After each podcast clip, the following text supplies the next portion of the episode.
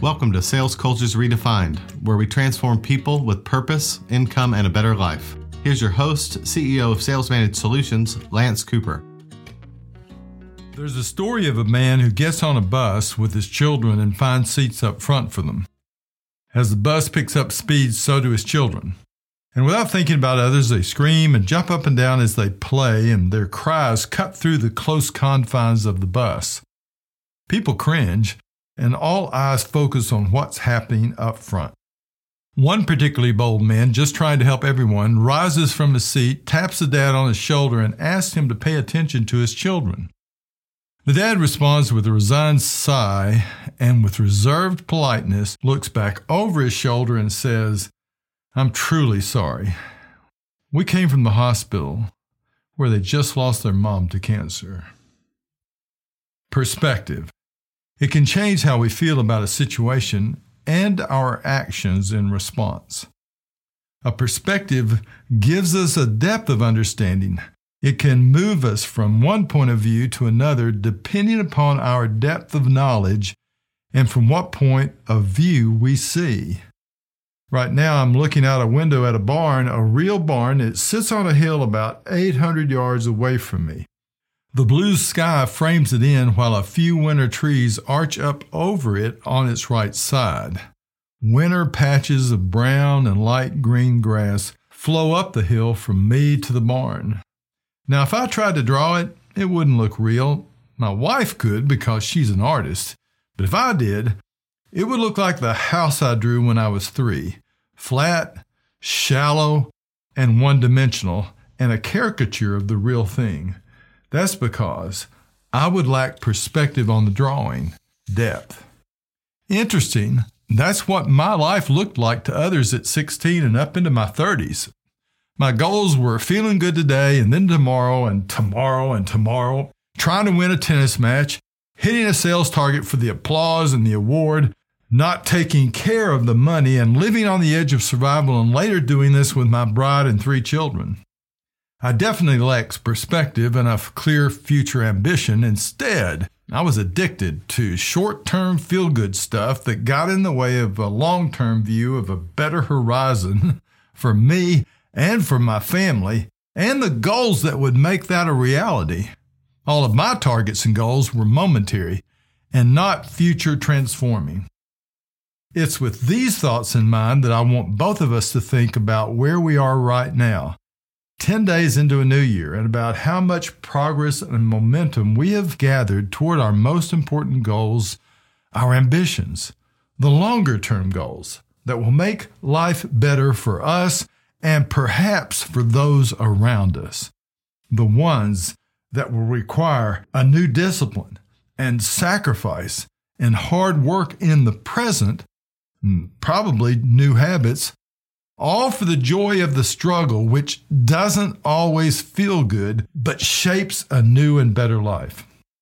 It's like planting trees and flowers that will make the places where we live more livable for us and others, and like spending time with children and grandchildren when they are young to help them mature into responsible adults, like walking and then running one mile and two and more to make our bodies strong, like working to help and keep customers because of our follow up after each sale we make, and receiving repeat sales in the future and a great reputation, like saving money or eliminating debt and building financial freedom from creditors or any governing body for ourselves and those we love, like receiving the counseling we need to strengthen the most important relationships in our lives. And like working to earn a certain income above survival because we've budgeted our money, not just for today, but for the things that we need to do that will change how we live and love in the future. Just like the dad on the bus, I don't know your current state of mind. Heck, you may not as well. Many of us have not taken the time to see where we are and where we want to go. This could be because we're in survival, or we're reeling from tragedy, or maybe old habits have us caught in a rut, worn deep with actions only for the present. The culture we live in teaches that success means levels of accomplishment and fame like that of Elon Musk, Taylor Swift, Adele, or Mark Zuckerberg. You know, this has been going on forever. You know, we can think of Serena Williams or way back Clint Eastwood, and I'm sure you can come up with names I've not even thought about. And while it's great to have awesome talent in our world, those in the middle of sales teams are often forgotten as they work as hard as they can to support themselves and their families and, and visit their mom in the hospital and give to those around them. We find success in the hard working lives of teachers and farmers and carpenters and nurses and those who remove our trash each day. Now for sales leadership. Your reps are the same as you. They need someone to help them understand why this income or why that one, which of course means why this sales level or why that one. Is it for a new house, private education for the children, savings for emergencies and for retirement, and a debt free life? And that goes on and on and on because everybody's different and the future they might envision is different. The best sales leaders help their people understand why working hard, why changing to new and better habits, why excellence at customer service will help them and others, will give them purpose, meaning, and a higher quality of life. Even the goals that they choose will give them meaning when they're focused on a future. It will change their definition of success from short term feel good to a transformative and best life. And in the progressive realization of the future they strive for that will make them live their best life, not only in the future, but now as they struggle for it. The questions you ask as a mentor and a coach will help you and them gain perspective for an inspired work effort. It will help form the reason why for the struggle to achieve goals and future ambitions. It will provide perspective, an increase in the depth and meaning to the commitment to goal achievement. This perspective enables sales leaders to add inspiring depth to their leadership and to build the cultures in which people discover themselves, their capabilities, and do their best work. Perspective reduces shallow and hurtful words uncaring attitudes and rash statements. It makes you think before you speak and learn from your failures. What even gives you a reason to look at your failures and not to wallow in them, but to change, to get better. Now, here's the choices no goals, and a working to feel good moment by moment with no concern for the future. Or goals without perspective, shallow attempts to gain recognition or money without any concern for how it's done, how others are affected, or even how you spend the money. Or goals with perspective and an ambition to contribute to the future with the work done today in a way that everyone benefits. I want you to build a home with depth.